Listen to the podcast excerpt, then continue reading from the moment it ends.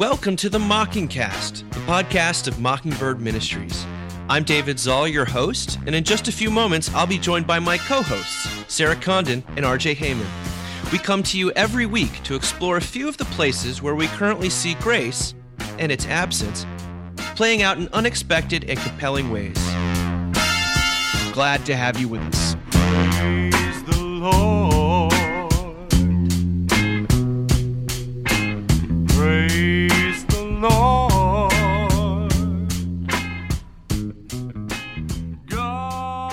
Happy birthday to us. Happy birthday to us. It's I mean it's kind of an arbitrary thing, 200 episodes, but I feel it's worth celebrating in a in a world in We've which made it, baby. We've managed to keep it uh, keep it going for a little while. Wait, since 2016, off and on, a few breaks in there, but um, thank you if you've been listening this entire time. God bless you. But also, Those um, people don't exist.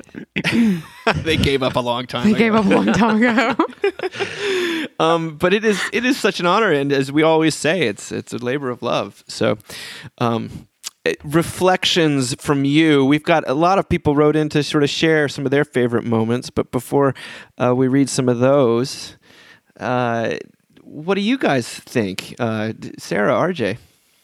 I cannot believe people listen to this. um, I mean, it really genuinely, I say this to people when we get these like sweet emails and stuff. It genuinely feels like just having a conversation with two of my friends. And I feel really lucky that I get, I mean, I talk to you guys more than I talk to a lot of my friends. and I feel really lucky to get to do that. So it's amazing that anyone listens to this to me. I feel the same way. It's just like one of the best things in my life. And Yeah. you two are so funny and talented and insightful. there have been so many weeks where I'm like, what am I going to preach this Sunday? And then the Mockingcast comes up like, oh, there you go, a little gift. Yeah. Um, and yeah, what a what a huge blessing to be spend time with you guys and then to be useful by God's grace in other people's lives. You know, to be useful sinners, uh, to quote a, a, public, a Mockingbird publication. Um, it's been fun and uh, just humbled to do this with you guys. So thank you, and thanks to everyone out there who listens. Jeez Louise. Yes. Yes. I don't think I expected to enjoy. You know, sometimes projects have a shelf life. Didn't life. and- expect to enjoy spending time with the two of you. I didn't expect to enjoy I- it. I expected to enjoy being with you guys. I didn't know if I expected to enjoy the format so much. I, I like it. I, I mean, Yeah. it- the the whole thing is essentially improvised because we're Yeah. none of us have scripts, and that is so refreshing. You know, to hear we just go wherever it takes us, basically, with some signposts along the way. And I understand, I guess, why podcasts have become so popular. Having to put these together now for however many years. But Dave, I have to, I gotta say, you, you tee it up. You teed it up pretty well, man. You're you're the curator. Like you're the one who picks the, the articles. You're the one who reads all this stuff. Blame and you make our Dave. lives. Yeah. You make our lives pretty easy. So just kudos to you, David Zahl, for all that you have accomplished. well, it is uh, interesting if you figure out what what what can be teed up and what shouldn't be teed up, and what uh, what. Uh, And, and and also like there's been a few times people don't there's a few outtakes out there that someone Oh, yeah. will hopefully never hear unless unless Sarah runs for president one day in which And case it's all coming. It's all going public. Mutually assured destruction. I mean it's No very one will put me up for bishop, but they will nominate me for president. I think that that's that says something. that says something important. The people I was asking people about their favorite moments of the last, you know, of the run, and um, Sarah, get in the pool got like four or five different votes from people. Absolutely. You're gonna Get the- die. You're gonna Get in die, the pool. You're gonna die. But also, Do we have T-shirts with that yet? We need T-shirts. We- I think- I think. I think there was a Mugs, moment T-shirts, bumper stickers. We need it. RJ, someone someone wrote in to say that your Jesus' Aunt Becky um, riff that um, was completely unplanned was um, that that was the penny dropped for them in a very Yeah. powerful way. Uh, and and then you know anytime we've referenced the I guess our holy trinity of Dolly Parton, Fred Rogers, or Weird Al, I've a lot of, a lot of people have uh, mentioned those episodes in particular as being kind of fun. I guess we have to find some more characters to to profile. But wait, here's I, I have another uh, one one person in uh, in Chattanooga said that she actually thought RJ was the one singing "Praise the Lord" during the opener. And I, I, I have heard from some folks that, that enjoy it. That's absurd. It's me, clearly. Obviously, Let's hear it, sings RJ. What Come are you on, gonna you do? can do it. You can do it. Praise the Lord. Oh my god. Praise the Lord God. I definitely yes, I, de- I have that much soul. Absolutely, I'm that soul over here in West Palm Beach, Florida. Dutch soul. Mm, the best kind of soul. Here's a message from someone on Instagram named L. Bex. She said, I look forward to the Mockingcast every week. I love hearing your take on cultural commentary and how to see the world through a grace tinted lens. This has opened my eyes to examples of grace everywhere in my own life and in the media I take in. The Mockingcast has deeply encouraged me in my parenting, and I really enjoy hearing about how you navigate the difficult waters of kids in our anxiety filled culture. The Mockingcast has let me accept grace for myself and give it so much easier. Thank you for keeping it real, being smart, and enjoying your forgiveness. Thank you, thank you, thank you. Well, thank mm. you. Thank you, Elbex. I appreciate that. That's so sweet. I got Ben Fort wrote in to say, What I appreciate most about the Mockingcast is how it's helped shape my vision over time. Because of the podcast, the dynamics of grace and law are easier for me to see in the news and in my life. Sarah, do you have the one that I, that I told you? That I, I told do. you. Why don't you, why don't you, Sarah? Why don't you read that one? Okay. I was introduced to the Mockingcast by my pastor shortly after you three became the full time hosts, and I have been deeply grateful for it ever since. I will never forget Sarah telling that lady to get into the pool because she was going to die someday. or or RJ breaking his fast because he found a free juice stand. Free, unlimited juice. Unlimited This juice. party is going to be off the. It's gonna be lit. I got my beret. Um, and, and Dave's memes and articles frequently make my day. My pastor and I joke that we must be closeted Episcopalians since we both love the podcast so much. But really, it's just a testament to your balance of human stories and struggles and your wisdom steeped in God's grace. You keep me laughing and crying in equal measure. It is my weekly reminder that no one has this Christianity thing on lockdown. And my that my inability to meet the law is just an amplification of God's amazing forgiveness. Ooh, honey, you are preaching to me right now. I need to hear that. Y'all are goofy, grounding, and loving, and have been an inspiration in my own walk with Christ. Thank you for all you do, and congrats on the 200th episode milestone. I don't know if y'all want to do another 200 episodes, but I'll be listening if you do. That's so sweet. That's so good. Gosh, you. guys. Thank yeah, you. thank you. Rutger? That's from Kelsey. Yeah, one from Tom, um, which is, uh, you know, fits with our current moment. In a world where hard left and hard right are constantly screaming at me from every direction, the Mockingcast is my rest and respite where grace and peace carry the day. Without ever being over, uh, overly political, the laughs, banter, and intelligent discussion by Dave, Sarah, and RJ take me to a place of Sabbath each and every time I listen. I'm always brought back to the cross, forgiveness, and yes, grace. I'm constantly recommending the Mockingcast to friends and acquaintances. Couldn't we all use more grace in our lives? That's great. Oh, And then there was Dave. There's one more too, and this this just reminds me how much of um, I don't know how much of what I say is just stuff I've heard from other people. I'm just a mockingbird, you know.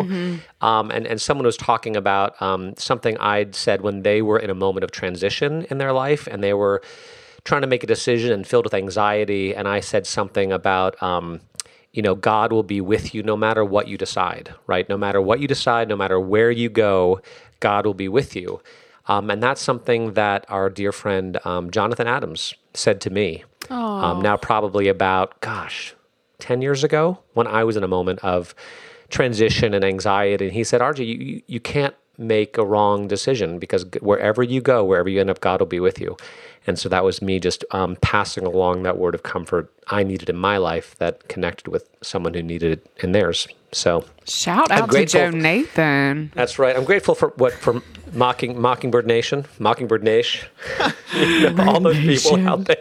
Oh, that's great. I had, I had someone, um, another person wrote in on Facebook to say how much he loves the podcast. He looks forward to it every time.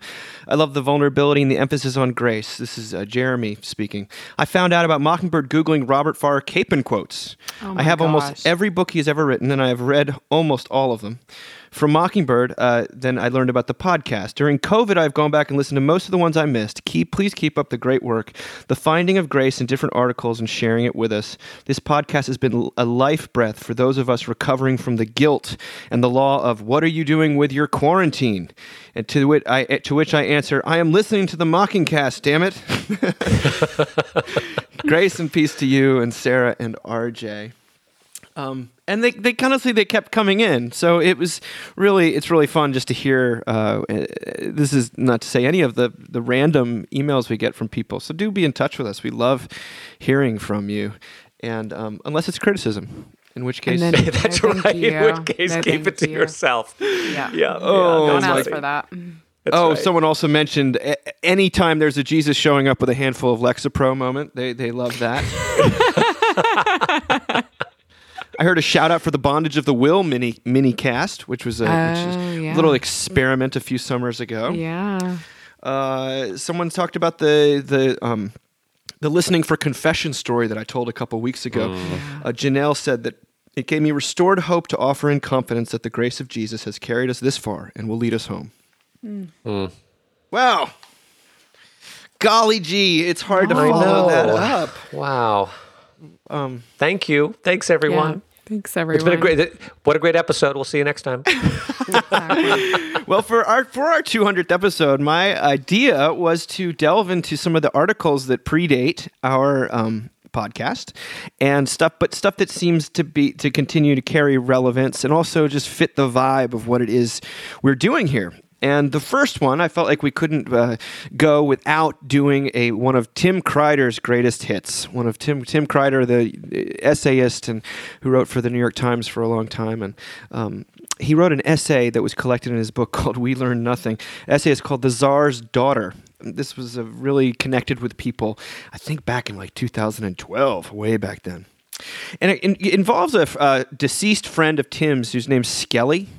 Apparently, Skelly was quite the character who was reputed in the stories, uh, in their own circles, for the stories he told about himself, most of which were, in Tim's word, not in the strictest, most literal minded sense of the word true.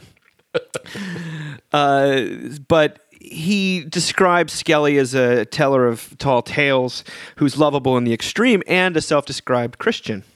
Now, after he died, Tim and his friends learned some rather disconcerting truths about Skelly's mental health.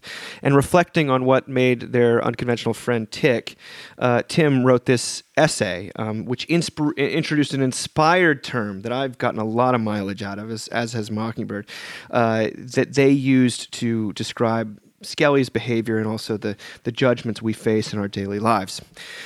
Here's Tim. He says, Knowing things about someone is not the same thing as knowing them.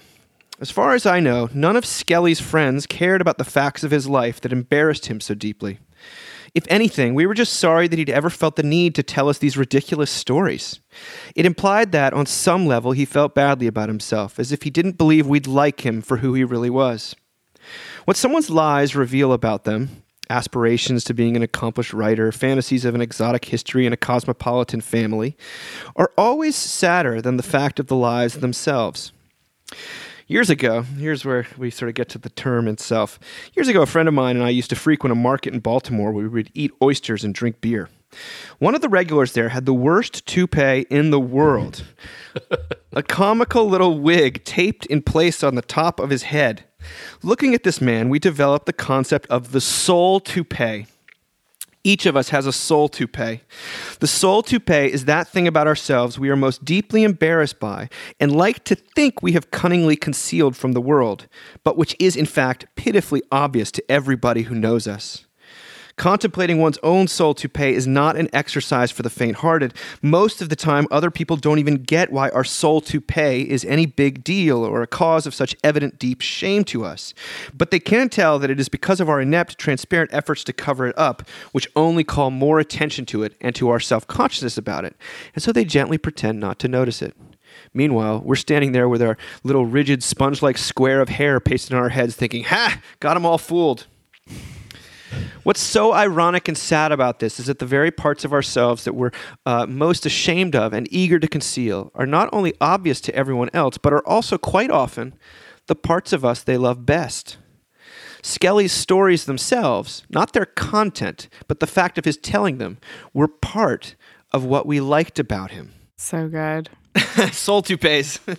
I remember when this came out though, because like, you know, hair loss for me started what, 2009? And I was like, I'm not reading this. it's too I'm much. not reading anything about a soul toupee. at once for me.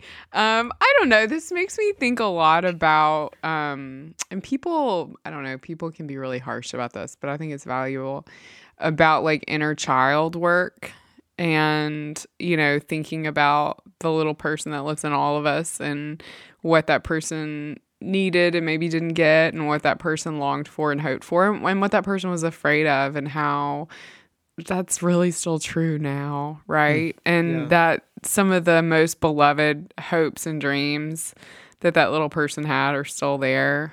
Um, I recently was a reader for my daughter's first grade class. And um, I think I've said on here before, like I always wanted to be a um, elementary school teacher, but I never like said that out loud because it's not like a strong feminist thing to do, you know. In my little brain, it wasn't, and I don't know. There was something so beautiful about about that moment, about being with those kids in that moment in that way, and that like fed me. I don't know. I think also recently, um, I've been avoiding you guys. This is like the lamest, but um, I have always wanted to do calligraphy. Even when I was a little kid, I like had the little calligraphy sets you would get, and I was obsessed with them. And I, as an adult, you know, calligraphy is very in right now, right? Like, are you even a Christian woman if you don't have a print in your house from Hobby Lobby written in, you know, calligraphy by a small child in China that says, It is well with my soul? Um, and uh, all shall be well, and all shall be well. and all shall be well. shall be yeah, well. yeah, yeah. Um, so I really trepid with a lot of trepidation bought myself a calligraphy book and a set of pens, and I was convinced my husband was going to make fun of me I- for whatever reason. I don't know why. I was convinced he was going to make fun of me, and I kind of like low key pulled it out. We're sitting on the couch together and like started like practicing very poorly at calligraphy, and he goes. I'm in such awe of you. And it was like such a beautiful, you know, it was like this thing about myself that is sort of gentle and creative, which is never how I want to be perceived. And um and that he loved it so much in that moment was just I don't know. I, I really these parts of ourselves that we hide and, and the fact that we think we're hiding them is so funny. um, you know, and that God sees it all and and loves us for it. That's a great story. I have a really dear friend who's a calligrapher of the sort of highest order, and watching She's her, like very good. Yes. Yeah. watching her, I, I, I, I, I, I get so in awe of, and every time you actually see the person do it, when you, Mm-hmm. it's, it's a, it's truly a, an art, and, and anyway, um, this is n- neither here nor there, but I think it's a very uh, impressive skill. Well, RJ, what, what, you've got a lot of, you got a, your whole face is covered in a soul toupee. So, course. I'm just Which- one big which- soul toupee. which aspect No, of it are we going to talk about right now? I don't know. It's terrifying. It's, it's it is. It's terrifying. It's like, gosh, does everyone really see me? Do they, you know, do they, do they see how much I want to be liked, and you know how much encouragement I need, and how insecure I am, and all that sort of stuff? You know, what is, uh, you know. You, you cannot you can't not read this article and wonder to yourself what what's my soul toupee? Yeah. Is it as bad as I think it is, or is it worse? Which one is it? Right. Um, but it uh, it reminds me. I think I've told this story before that you know early on in our married life and relationship, I think my my wife and I. We'd go to church and we liked church and stuff, but we also just thought to ourselves, gosh, Christians are so weird. You know, they're weird. And then the older we got, we're like, no, no, no. Everyone is weird. It's just that Christians, are, you know, you're around them a little more, and they're a little more comfortable with their oddities or something like that. And then as we got we, as as we've been married for longer, you know, we see each other's um, soul toupees more more clearly. You know, like when I when I'm being encouraging to my wife, and I'm like, "Gosh, honey, you're you're the best, and you just look so beautiful, and and you're an ama- you know you're an amazing mother." And she looks at me, and she goes, "Oh, honey." Do you need some encouragement right now? you know, it's that. I'm like, oh, I thought I was hiding. I thought you couldn't tell that. What kind of question is that? Um, but there is right that that this essay is a beautiful picture of what real relationships, real friendships, real Yeah. community looks like, where you see each other's soul toupees and you love each other anyway. Yeah, you know, you there's know, there's and- a there's a um a a quote that we use quite a bit, uh, or we have used in the past from Walker Percy that we love Mm. those who see the worst of us and don't turn their face away. And I've just I've been I've been reading um his the book that it, it can that in which that quote from which that quote comes called Love in the Ruins, and it's a uproariously funny, unnervingly prophetic book. Um, but that that passage is when he's checked himself into a mental institution for a complete breakdown. And he talks mm-hmm. about the, the the freedom he experiences as part of this institution of sort of I don't know outcast or it, it's not cuckoo's nest but it's close you know? And he that's what he's talking about. He's saying that the the, the other patients at the clinic saw him for who he was in, at his worst, and they loved him still. That's where he um, where he experienced that. I thought that was a really interesting little fill in the context for that beautiful, almost calligraphyable uh, uh, uh, quote. Made me think of. I remember a few years ago walking in on a couple of uh, uh, my wonderful Mockingbird colleagues, uh, Will McDavid and, and Ethan Richardson, and they were doing an impression of me, uh, acting like I was uh, like I was paying attention, like trying not to. Um, Uh, be distracted. You know, I, I guess I'm very distractible, and some people say I've got ADHD and that I've I can't I can't multitask and all these things. And I I think that I've completely hidden that part of myself, and that no one knows that. I'm just, just thoroughly present everywhere I go. Ministry of presence, and they had me down cold, and I was like I was like at the same time I was like oh crap, but then I also felt like really really loved. You know that, that it was it was it was a moment they weren't doing it in Yeah. maybe there was a, there was a slight bit of uh, you know edge to it, but for the most part, it was like that's just who Dave is. How long do I have his attention for? When do can I like? When is he gonna get off the phone and all that stuff? So, I felt very loved in that moment because that's what grace is. That's what that's what grace is when people love. Uh, There, it also reminded me of that wonderful quote from Mary Karr. Uh, when she was talking about um, memoirs and reading memoirs, you know, that, that, that work and that don't work. And she said, We each nurture a private terror that some core aspect of either ourselves or our story must be hidden or disowned. Yet, with every manuscript I've ever edited, even grown assed writers, the traits a writer often fights hardest to hide may serve as undeniable facets of both self and story.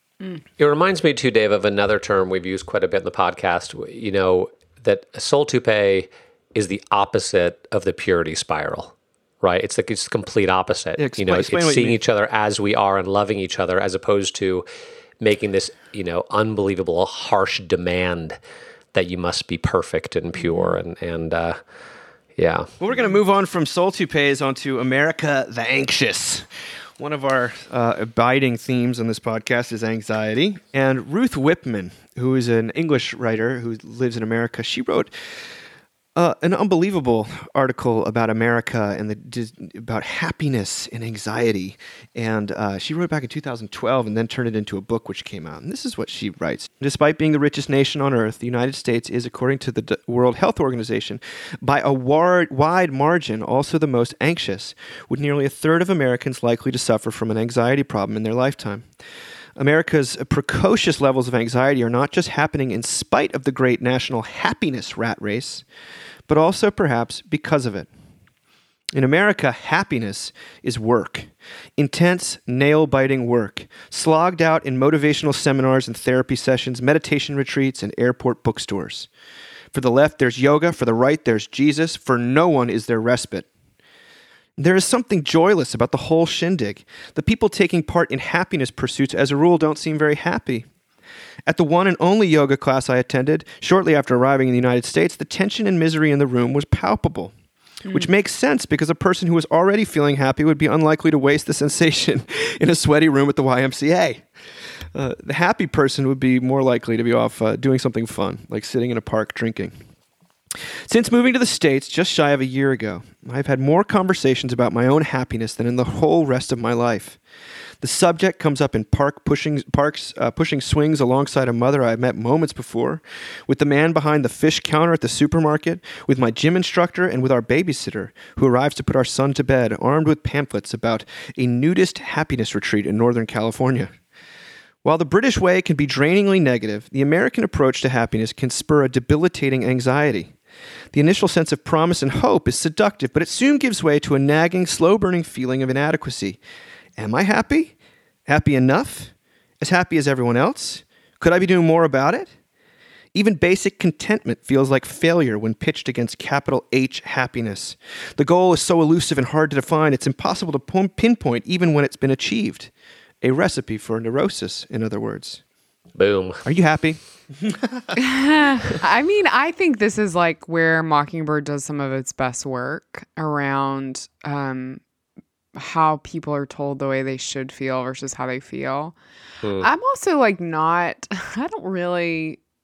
It's interesting for me when other people try to define happiness because even her definition of happiness, like, I was looking at our children last night at the dinner table and they were so funny and like it and and insightful and they're at this age where they're telling us everything that happened at school and we both just like sit there and we look at each other you know with knowing glances and then we look at them and like that feels so um so beautiful. It almost hurts and it's it makes me so happy. But you know i i just i don't know. I it's also so fleeting. And I think a big gift I've gotten out of this ministry and out of the podcast, frankly, has been that like that's okay, you know, um, that all of our days can encompass, you know, some of the hardest things and some of the best things, and you know that we're never alone in that with God. I don't know. What do you think, RJ?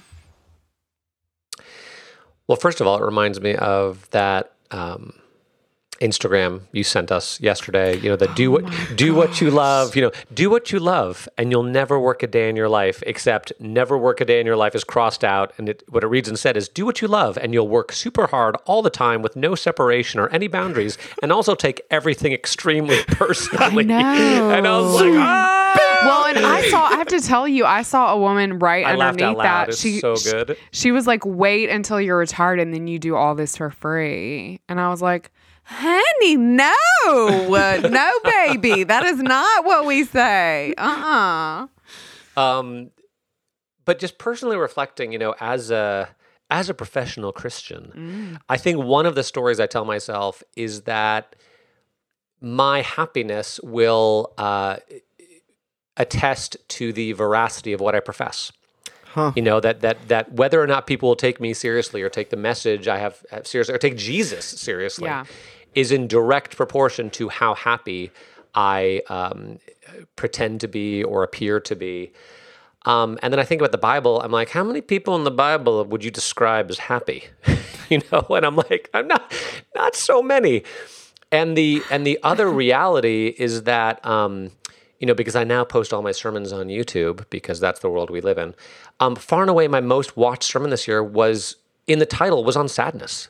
Like was just straight up on sadness yeah, um, and and people have told me how much that meant to them, and I'm, and I'm like, what what is true here? What is true here? And and um, you know, I don't. You as you know, you don't you don't want to be uh, too much yourself, you know. But but it is it's it's a bit enslaving. You know, um, this this desire, this need, this American need, an American Christian need in particular, to be happy all the time rather than having the freedom to sort of tell the truth and live in the light, you know, which ironically leads to something kind of like happiness, kind of like freedom, kind of like joy, but you have to have the courage to um, be willing to tell the truth. Yeah. So, yeah. I was at a commission on ministry meeting yesterday, which is like fancy talk for like people who want to be ordained. They have to go through all these meetings. And so there were all these people from all over the diocese at it. Lots, lots of male rectors under the age of 50. And I know all these guys, right? Because they we're, we're all, you know, we're they sound under- amazing. Don't they sound amazing? I think, I think And you're married said- to one of them. I would I am married to one of them. And I said, I would say, How's it going? And they were all like, It's great. Everything's great. You know, like church is like one of them was even like church is great. I was like, wait, wait, wait, wait. Are you did you find a place the pandemic's not happening? Like church is great. You know, like I was just like, what? And then I came home to my sweet husband and he said, I think I pretty much said the same thing when people asked me how it was going. And it is that so I do want to speak to the fact that it's easier for some of us to say uh, for whatever reason and sometimes that's gender um, it's not great. Everything's really hard you know? Um, and i'm struggling.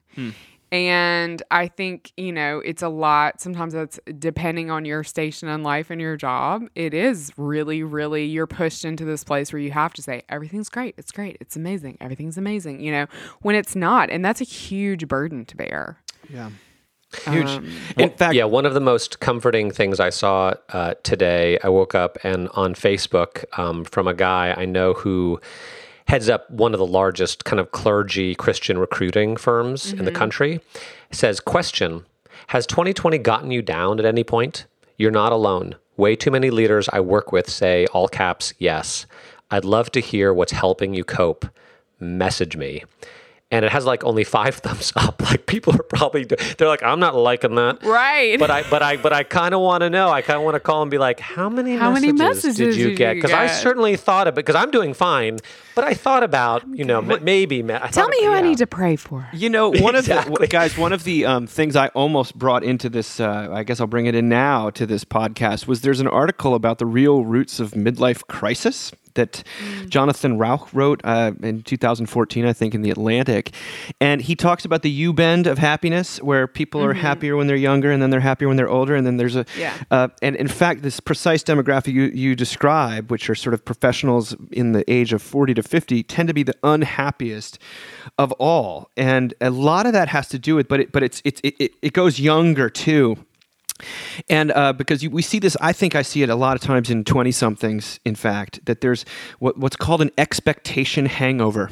I love this term, expectation hangover, in that you're great term. told that your college years will be the best years of your life, or your 20s will be the best years of your life, and that you'll get better and better, and things are going to open up for you. And then, of course, either the meritocracy doesn't really work, or there's a pandemic, or there's a recession, Or you get what you wanted and it wasn't all that. or good. you get what you wanted and you Yes. d- re- if you have in fact having a little success just Totally. it's, those are the those are actually the most they, they they he they interview all these people because they say it holds across the whole world and they say that the people that were in poverty were actually happier than the ones who had who had gotten out of poverty because they they wanted to keep going and they had, they had sort of gotten a narrative of themselves as getting better and better and better. Now, I find it's very true for um, people in their 40s, but men, women, I don't know if I just know that in my own context, I see a lot of looking around and comparing. And is this all there is? Um, maybe I've gotten, I've gotten, I've got the kids, I've got the marriage, I've got the house, but I've still got this inner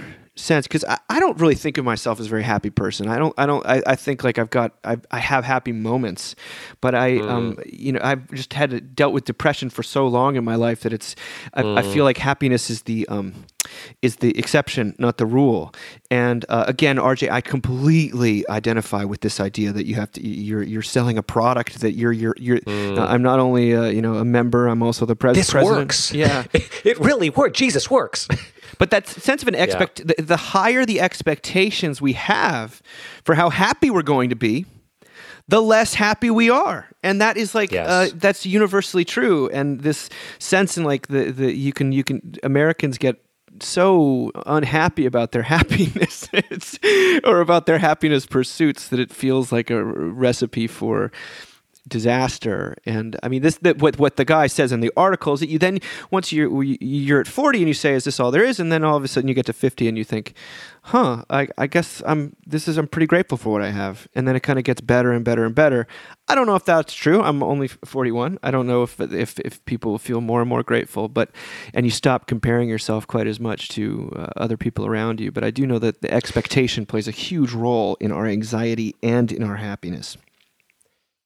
I mean, Dave, speaking as the one here who's closest to 50, and it's, uh, how old am I again? I think it's four years. God, it's four years off. That's so, that's so crazy to me. I still kind of think of myself in my mind as kind of being 35. Yeah.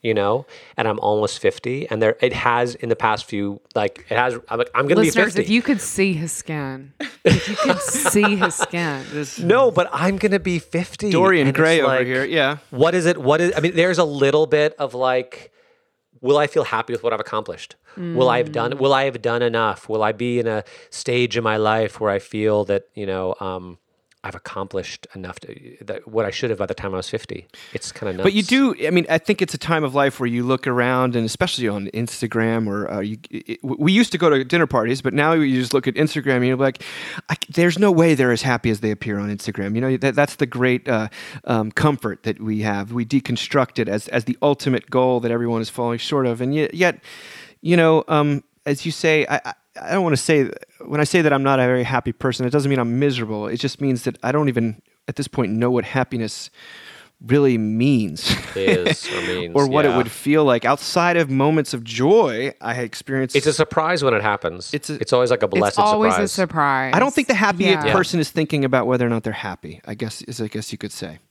No, I think that's totally true. Yeah. Or the guilt, the, the guilt that comes with not being happy when you feel like you ought to be happy. Yeah. That's the other thing. It's like I'm not happy and I feel really guilty about it. But I also know it, it does help me in terms of loving other people if they're acting in alienating ways. I just, or they're, you know, especially in a time when everyone is so polarized, you just want to see like, Yeah. I, I know that everyone basically just wants to be happy, and Yeah. that, that, that the way they're acting, they're trying to be, they're trying to be happy, and and Right. I, I am too in my own way, and maybe we disagree Right. about the means, but there's something about the and but what that's really saying is everyone is actually pretty unhappy, like It- yes. and so that that that creates love and Totally. understanding and there you go hashtag low anthropology right This is like the worst. Whenever anybody's like, I had a really happy childhood, I'm like, okay, we can't be friends. well That's it, Dave. You're out. well, one of the things uh, it's true though one of the things in therapy that i've had to you had to deal with is that you i did have a pretty happy childhood but that doesn't mean that the traumas that you do experience by nature of being a human are somehow less uh, you, there's a there's a sense of like oh i'm they, they, they don't belong to me or I have to minimize them or talk myself out of them when in fact right, right, right. things can still be hurtful and have a traumatic effect on you even if you overall had what was you know not a no one dropped dead you know it was yeah, um, yeah, yeah. it's a way to it's a way to minimize pain that I think. It's hard to grow up in the shadow of Simeon. it is. I feel that. I opened myself up for that one.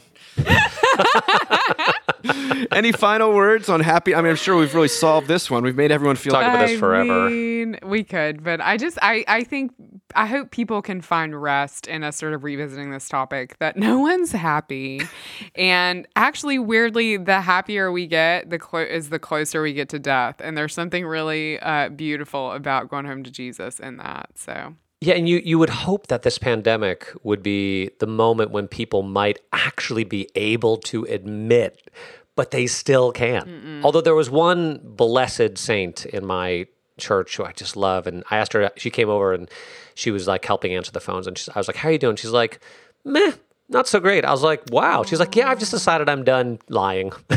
you know, and she's I so love wonderful. I love it too. I was like, you're the best. oh my gosh. You know, actually, I almost another article that I sort of wanted to talk about today was one that Sarah wrote a long time ago about underestimating women and overconfident men, and you Yeah. you cite this stuff that's basically a bunch of men not feeling the uh, current the ability, the permission to say that they're struggling because uh, Brene Brown and you talk all about this stuff, and and and it's exactly like what you're what you're saying like i don't even if i am struggling i don't feel room in a room full of my peers that i can say that without there being Totally. major there actually being even real per- repercussions I literally see myself like in any group setting I'm in with clergy. I always take the Nadia Bolz-Weber approach, which is F it, I'll go first.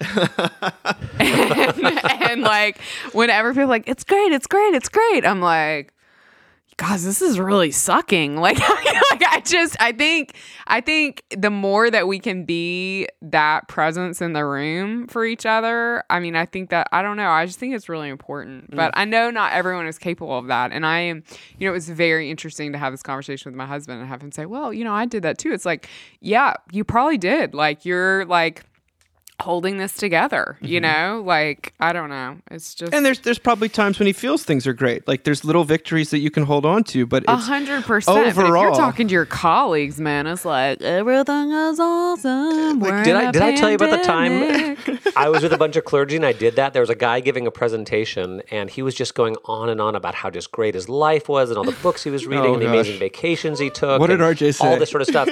and I and I was just like, I don't. I, I was like, I don't get it. Like, I don't understand. I Yeah. cannot do any of that. No. Like, I'm I'm struggling here, and it was it was a safe space to do that. And he just looks at me as like, well, I'm just really hard. I'm really sorry to hear that, but you need to get you need to get your act together. You need to get organized. And I was like, okay. and then some people came to me afterwards, and they're like, RJ, thank you for saying that. I was thinking the same thing. And I found out later this particular person had like ju- a few months before, like almost gotten divorced, like really close to gotten divorced. And I was just like, come on, dude. Just Like, say what that. is- Please say Yeah. that. I know. Yeah. Yeah. It's Ugh. it's uh well, let's go from uh that's actually a pretty good segue into another article from two, You're welcome. 2011 and talking about the difficulties of doing the, the, the work that we're all engaged in some form of Christian ministry here. Uh, in 2011, Eric Weiner wrote an article called Americans Undecided About God. Now, this is one of the first big articles to use the word religious nones, N O N E S. Yeah. And he said, uh, For a nation of talkers and self confessors, we are terrible when it comes to talking about God. The discourse has been co opted by the true believers on one hand and angry atheists on the other. What about the rest of us? The rest of us, it turns out, constitutes the nation's fastest growing religious demographic. We are the nones who say we have no religious affiliation at all. The percentage is even higher among young people. At least a quarter are nones, and that was 10 years ago. Why the rise of the nones? Well, two uh, researchers out of uh, Notre Dame uh, think politics is to blame. Their idea is that we've mixed politics and religion so completely that many simply opt out of both. Apparently, they are reluctant to claim a religious affiliation because they don't want the political one that comes along with it. Whatever the case, we are more religiously polarized than ever. In my secular, urban, and urbane world, God is rarely spoken of except in mocking, derisive tones. It is acceptable to cite the latest academic study on, say, happiness, or even better, whip out a brain scan, but God, He is for suckers and Republicans. Nones don't get hung up on. Nones don't get hung up on whether a religion is true or not, and instead subscribe to William James's maxim that truth is what works. If a certain spiritual practice makes us better people, more loving, less angry, then it is necessarily good and by extension true. We believe that G.K. Chesterton got it right when he said, It is the test of a good religion whether you can joke about it. By that measure, by that measure, there is very little good religion out there. Put bluntly, God is not a lot of fun. really on the nose these days. Sorry. God is not a lot of fun these days. Many of us don't view religion so generously. All we see is an angry God. He's constantly judging and smiting, and so are his followers. No wonder so many Americans are enamored of the Dalai Lama. He laughs often and well. Precious few of our religious leaders laugh, they shout. What is the solution? The answer, I think, lies in the sort of entrepreneurial spirit that has long defined America, including religious America. We need a Steve Jobs of religion, someone, or ones, who can invent a, not a new religion, but rather a new way of being religious. Okay, so we're 10 years on from this article. The rise of the nones is not uh, does not seem to be um, going away. It's only getting stronger. Building, I think the uh, polling around the election was, was was sort of bracing in this respect. And you have uh, we're we're part of churches that are at least nationally in pretty steep decline. Um, what do you make of this? I want to hear from you as um, sort of a well it's you know it, you go to these church conferences or theological conferences and no one wants to really confront the uh, elephant in the room which is that it's dying you know like this Well, but it's so I was um I was doing some premarital counseling recently with a couple, one of whom was kind of raised in the church, one of them who wasn't really. And um, they don't live in Florida, they live somewhere else, but they live in a, in, in a context where it's sort of not okay to be Christian, right? It's not okay to go to church. And so we're looking over the Episcopal service and they'd all sort of, they're wonderful, they're lovely, and they have so many questions and, but also fears, you know, like if we, if we talk about God at a wedding at all to people who may not be Christian, is that going to be offensive? Like they mm-hmm. didn't say that, but that was, I could, I could feel that, you know? And I sort of said to them, I said, hey, I, you know, I've, you know, I've lived in California, I've lived in New York, I've lived in all sorts of places where like it was scary to talk about God. Like I totally get that. But let me say, like in my experience, if you can if you can talk about Jesus in a way that is not confrontational, that's generous, that's a little bit funny and human and genuine, like I have I have not experienced people getting angry about that you know and and what he's talking about is sort of a, a new persuasive words thornton wilder type thing right? That that the, the gospel has to be reinterpreted and and recommunicated for every new generation. Um, but i have found in a variety of contexts like it it people seem to want to talk about god. They seem to want to hear about jesus as long as you're yeah not using it as a cudgel right? As, as long as you're not sort of beating them up with it. And Jesus is so compelling. He's so compelling. Um, and so I, I, I hope and pray for this, you know, that, that there'll be some version of talking about Jesus that's going to be palatable to people again and will not carry with it so much baggage, so much political, social baggage. Because that just, it's not true to who he is. It's, it's the opposite of who he is. You know, Jesus doesn't take sides. He he takes he takes the side of sinners. That's the only side he takes. You know. I, I totally agree with you. I just I think about working with people who um you know are at an age where it's funny when I started this job my sweet mom was like um well I mean you know y'all are gonna have uh there's got to be at least 15 kids who grew up as acolytes uh at Rice like they were just gonna come over I was like oh my gosh like it's not like that anymore. A lot of my students didn't grow up at church at all, you know. Um, and if the Episcopal Church has any kind of track record, like they got confirmed and left anyway, so they haven't been in a church in a long time. And so, um, you know, we're really welcoming them for the first time into this space. And RJ, I think everything you're saying is true. I think, um, you know, offering this vision of Jesus that is frankly just more biblically correct, but a guy that is um, a guy that takes forgiveness really seriously, but doesn't seem to take himself too seriously. And I think that's kind of where we land a lot in in the ministry that I work with is that, you know, we we really believe this and we really mean this. And and also like we are very serious about um how hilarious it is too, you know? So I I just I don't know. I mean, I'm it's hard for me to be hopeful because I I do see the numbers out of you know, national church numbers across mainline denominations, and I kind of wonder what will be left. Um, I I think you know I've seen these really interesting, uh, and by interesting I mean just very unpleasant conversations from progressive white people about what you know black and brown people should care about when it comes to church. And um it's interesting i was i was talking to a friend about this um because some people had she's mexican and some people had really gone after her about you know the way she thinks about jesus the way she thinks uh you know pr- very seriously about um theology in a in a uh, you know i'll just say in an orthodox way and in a way that is true to scripture, that is true to the person of Jesus in scripture. And she said to me, it was so powerful. She said, You know, Sarah, what they don't understand is that black and brown people have just needed Jesus more. Mm.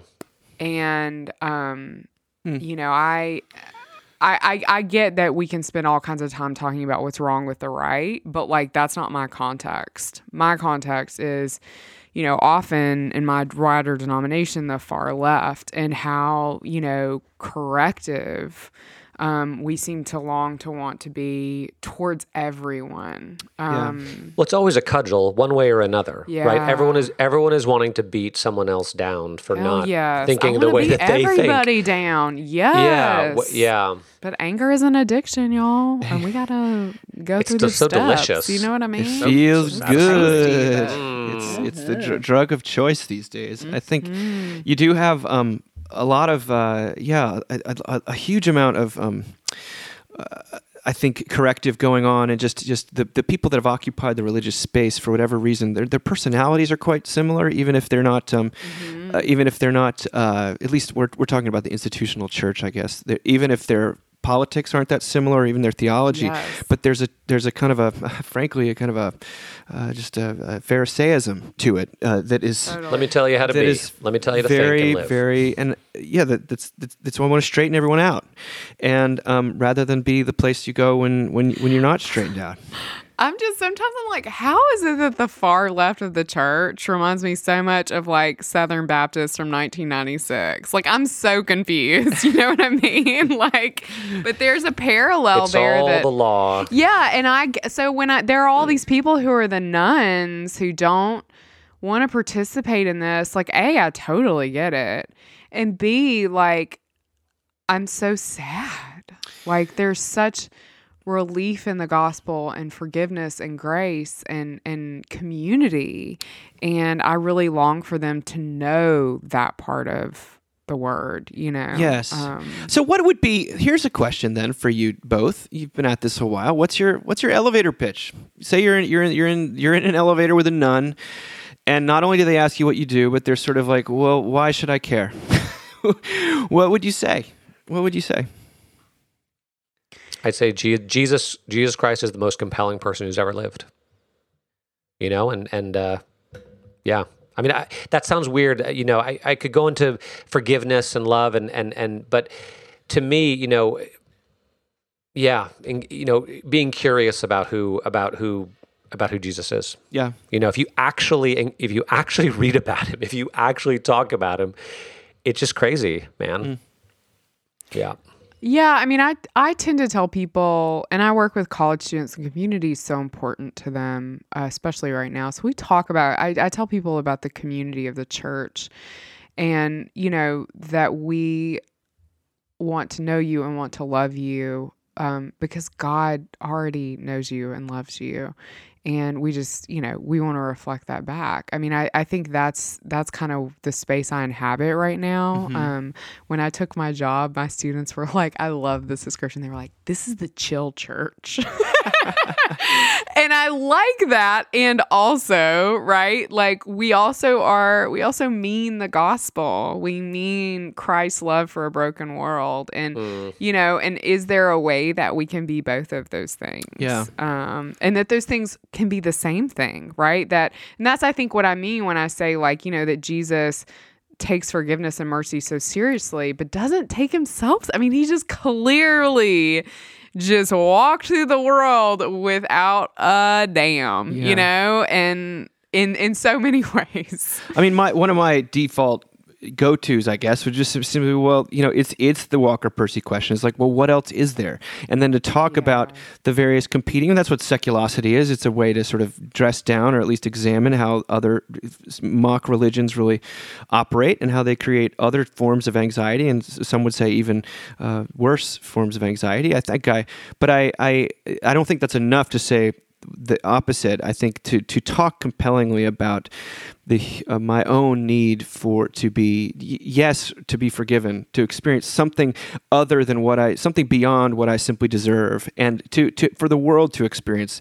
That, that I find that to be a deeply uh, hopeless scenario to think about the world as being just um, ebb and flow, reaction, uh, over you know, uh, action reaction, and that somehow the interruptive grace of God, whereby um, you get what you don't deserve, uh, that that to me seems to be the only um, hope for a drowning world, and that, t- in my mind, is is um, inseparable from the person of Jesus Christ, and that is um, a lot for people to take in, I suppose. But I, I mean, That's a long elevator. I ride. mean it.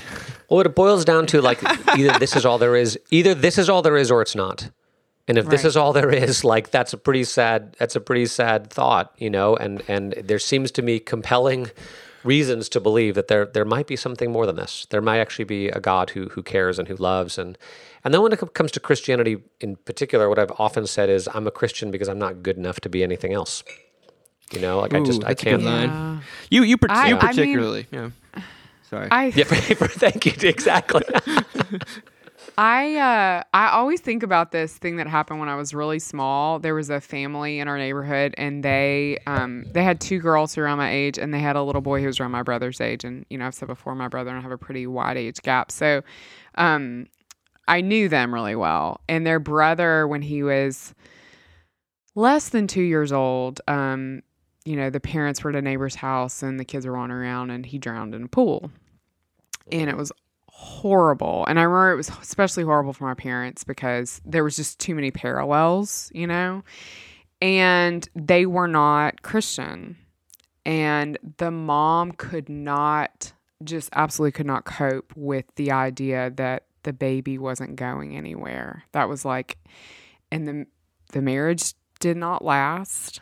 Um, she ended up finding her way into church, getting remarried, and actually having another child. But I think for me, it's like Christianity is so necessary in my life because, I mean, God forbid anything like that happen, but things like that will happen. Things of great suffering will happen. And I have to fall apart somewhere. Like, I have to know that mm. there's something. I mean, I think, RJ, what you're saying is so powerful. Like, it, this can't be all there is. Like, I can't cope with that. yeah, it's not a. I It's not. admire people who are like Yeah, aggressively not reason- Christian. I'm like, you must be so much stronger than I am. Yeah. yeah. There's a reason all the existentialists like committed suicide. Yeah. Like I hate to say, you know, Yeah. yeah, there's a there's a misconception, and it's not the reason people address, walk away from Christianity is not only because they've misunderstood it. I think they also just don't see evidence for God, uh, in, in, in, and they're uh, acting out of their own hurt and and and simply si- the God's silence. There's no. Um, I, I want to respect the fact that some people do engage with the with the real stuff and just cannot swallow it, but I also know that um, the question is always like if your faith is not a, a way of getting around problems in life. It's a way of getting mm. through them and it's where you go when you're in the midst of them and god that's where god Ooh, is. yes. and that's a that to my mind is something that has gotten lost a lot of lot of times and they say Yeah. well god this can't be true if if if, if this terrible thing has happened to me. And you say well th- that look at what happened to god Right. uh, or anyway, maybe that's too much for an elevator pitch, but I, I do wonder about what the the next generation. I don't think we would take anything for granted in terms of um, their their sort of religious point of view, um, but I also think that they're living under an enormous burden of proving and performance and uh, nonstop comparison that is truly diabolical and will will oh, it's killing it will take its own pound of flesh. Yes. I, I, I don't want to I don't want to posit Christianity as a cure for your mental health, but I do think it's a it's an oasis for people who um, who are uh, sick and tired and exhausted and have no nowhere else to go. And that's I wish that would come across. In fact, the last thing we're going to read today is sort of in line with everything you've been saying. It's from Francis Spufford. This his book Unapologetic came out before we. Um, before we uh, started this podcast, and it has some of the best language about God, and especially about It's incredible. Je- Jesus. It's incredible. If you haven't read it, you have to. I just started rereading it yesterday, not knowing we were going to talk about it. It is just so unbelievably. Well, if you want to know why But we what, on. what we mean when we say Jesus is is compelling, here here's what how he puts it. I'm going to read a little bit from the Yeshua chapter, and we can talk about it. Lost people arouse his particular tenderness in all their varieties. People whose bodies or minds don't work properly. People especially managed by the HPtFtU, which is his word for sin. Uh, people who, one way or another, fall foul of purity rules, whether it's their own doing or not. People who live beyond the usual bounds of sympathy because they're ugly or frightening or boring or incomprehensible or dangerous. People who are not people like us, whoever we happen to be. People who are not the right kind of people, whether that is being whatever that is being defined as. In theory, Yeshua, Jesus, has come to help the lost sheep among the God-fearers, the lost sheep of Israel. That's what he says.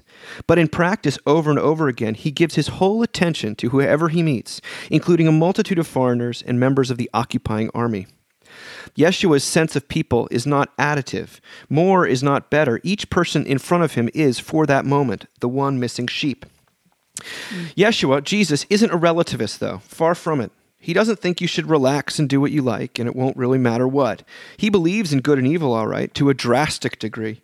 He has a vivid, horrified sense of sin in all its elaborate, self deceiving, semi oblivious encrustedness. And he talks as if it overshadowed huge swaths of human activity, including human activities that humans tend to be proud of. Whenever anyone asks him about the law, he usually ups the ante.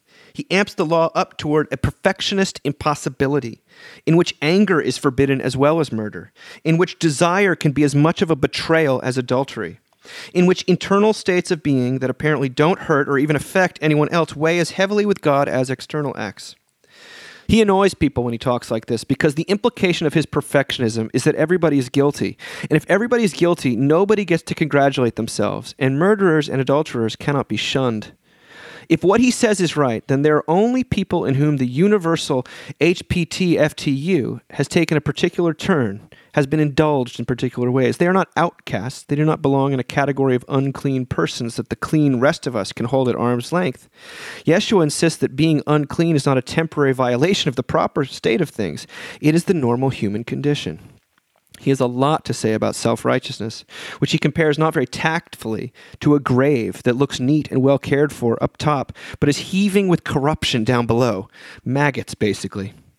And the point of this repulsive image is not just that the inside and outside of a self righteous person don't match, that there's a hypocritical contradiction between the claim to virtue and the actual content of a human personality. It's also that, for him, being sure you're righteous, standing on your own dignity as a virtuous person, comes precious close to being dead. If you won't hear this bad news about yourself, you can't know yourself. You condemn yourself to the maintenance of an exhausting illusion, a false front to yourself which keeps out doubt and with it hope, change, nourishment, breath, life. If you won't hear the bad news, you can't begin to hear the good news about yourself either, and you'll do harm. You'll be pumped up with the false confidence of virtue, and you'll think it gives you a license, and a large share of all the cruelties in the world will follow. For evil done knowingly is rather rare compared to the evil done by people who, sh- who, who are sure that they themselves are good, and that evil is hatefully concentrated in some other person. And yet, he, Jesus, is never disgusted. He never says that anything, anyone, is too dirty to be touched, that anyone is too lost to be found. Even in situations where there seems to be no grounds for human hope, he will not argue that hope is gone beyond recall. Wreckage may be written into the logic of the world, but he will not agree that it is all there is. He says, More can be mended than you fear, far more can be mended than you know. I know it's a lot. It's a lot of words. It's beautiful words. to me those are just so persuasive you know to someone who lives in the world who is willing to just tell the you know see the truth of their own existence and face what life looks like what hopeless life looks like. If, if there's nothing more then then that to me that that that connects.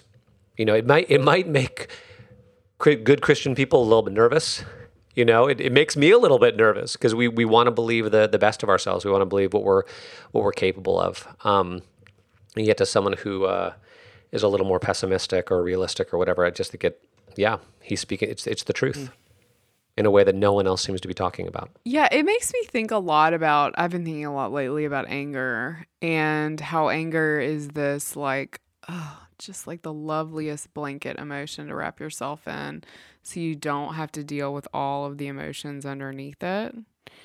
Um, and you know how anger and self righteousness, in a lot of ways, are the same thing. I was I heard this story about this um prisoner ex-con who was um, uh, going through some sort of anger management stuff and he was like you know yelling and big and angry and the facilitator asked him to like literally get on the floor where like his elbows or his knees were like at his ears almost like to crouch that low. And then it was like now tell us how you feel.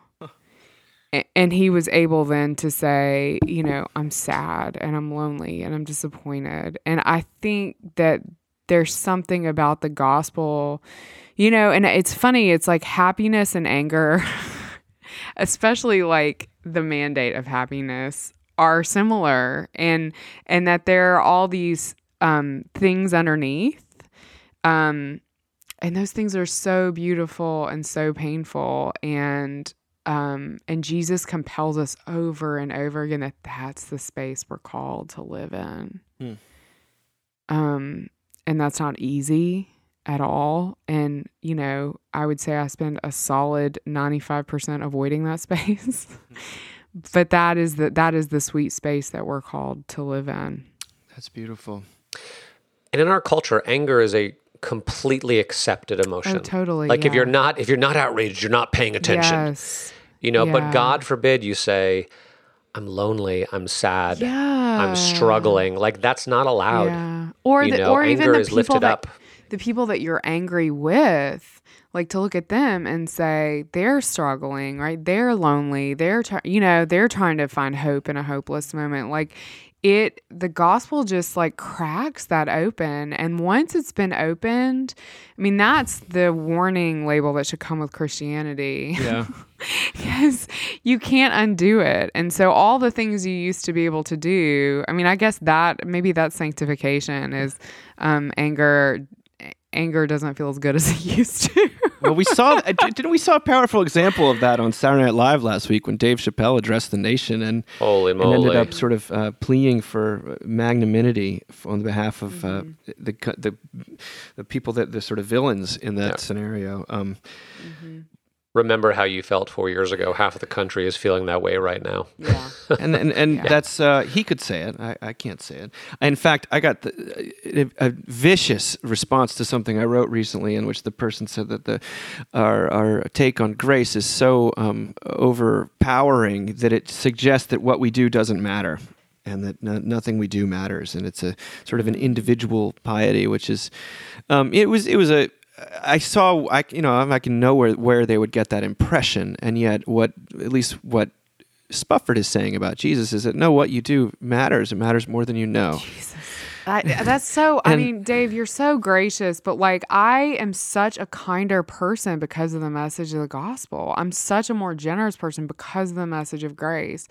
Like, I get really frustrated when people say that about us. I get mad, but I I get angry because underneath it, I'm like, you don't know how broken I was. Like you don't know how much I lived in anger and self-righteousness and rage before I heard this. Like it just is like you've you've missed the point if you think that it's too much. You've missed the point. Or when you think that then, therefore, because all of your actions matter so much that you're just going Yeah. to give up eventually, and yeah, and, uh, like It's a new kind of slavery. it's a new kind of slavery. You, Sarah, you said something to me the other day. It was one of these Holy Spirit moments. I got a text one night. I was feeling discouraged after actually receiving uh, this. Um, very uh, attacking uh, response, and uh, you said to me, um, you said, if you're really on the side of grace, you have to accept the fact that there aren't any sides. Which was so weird, Dave, because you know I I'm in all pray by my bedside on my knees, and I had prayed, and I got up, and the phone was right there, and it literally was like God was like, "You need to text this to Dave Zahl," and I because I hadn't heard, I didn't really know what was going on with this email or whatever, and so I just it was such a Holy Spirit moment, um, and anyway, but it's true. Like I mean, I totally feel like those aren't even my words. Like God just if you're if you're really on the side of grace, you have to accept the fact that there aren't any sides. I mean, that to me, it's enough to make me cry right right this minute thinking about it because we're our sides are so precious to us, and you know the the, the last thing um, the self righteous person wants to give up is their righteousness, and it's Yeah. um, including myself. And uh, you know, uh, I don't, anyway, that that to me was a, a Jesus moment, spoken to to to me when I thought, oh oh crap, have I have I taken the wrong side in some way? Have I have I been irresponsible in advocating for uh, the unheard in, in in my own way? And it was um anyway, I, I it it was it was a Holy Spirit moment for me, and I thank you for it, Sarah. And I, I want Mm. everyone to hear that because that, that's that's the warning label that needs to come on the, the package when you become a Christian. Like warning, warning, you're gonna you're not gonna be able to basically be on uh, any side that you're on too strongly is going to you're, you're gonna be stripped of it. You know, it's Yeah. uh Yeah. the second. But you'll be Yeah. yeah. You'll be on everyone's side. Yeah. That's the thing. It's that you don't take it's it's not that you, it's an absence of sides, it's that you're Right. On everyone's side. Right. You know, because Jesus is on everyone's side. And not to say I accomplished that at all. Right. But that's what we're called to, right? That's like the um the the you choose your adventure books. You guys remember those? Like I feel like there's always like an extra step for Christians. It's like the first we do the first we do the step everybody does right initially where we're like I'm bad as hell and I'm gonna kill a car, and then like on but on Christians choose your adventure. There's like a little note underneath. It's like turn to page 42, and then you get to page 42 and you're like. You got to remember that Jesus loved these people just the way he loves you and all your wretchedness. And you're like, I know, it does. It undercuts you. It's not just deconstruction. No. yes. So, well, that's 200 episodes of uh, this uh, reminder of, um, or hopefully, hopefully, if, if if those emails we read at the beginning of the time have any merit, well, then uh, hopefully that uh, Jesus is on all of our side in the midst of our uh, conflicted, heavy demands and and unhappy, very often unhappy, but also occasionally deeply joyous. Um, everyday lives, not out there, not in the news, not but actually where we're living. Um, and I thank you, both of you, for being a part of it. And I also have to thank TJ Hester, who is the guy behind the boards, and he he um, he's an incredible uh, cheerleader, but also uh, he's the reason that these don't sound um, distractingly bad. and uh, I just am grateful for his patience, and I'm grateful for everyone who listens, and for those who support the ministry of Mockingbird. This is um, uh, We're so thankful. we're so thankful, and we hope, um, yeah, we hope. Please pray for us as we continue in this, because ne- next week, um, or in a couple weeks, uh, Ethan is recording the sports issue uh, episode of the podcast, so that'll come out next, and then we'll come back for I think for a couple of uh, Advent Christmassy uh, ones. But for the most part, um, yeah. RJ will sing. RJ, w- you, you can give us one, one last Absolutely. thing. It's the most wonderful time. Oh my gosh. RJ, you're like That's my what's his- Johnny Mathis impression. Oh yeah, but also Mm. Tom, the British guy, Tom from the It's seventies. not unusual Tom Jones. to Yes! Tom. Jones. Love Tom Jones. Love Tom Jones. Welsh power. Okay. Well, uh, to those, Not unusual to be loved by you happy guys. Thanksgiving. Praise I'm God. thankful for you. You too. All right, Thankful bye, for you you guys. guys. Bye.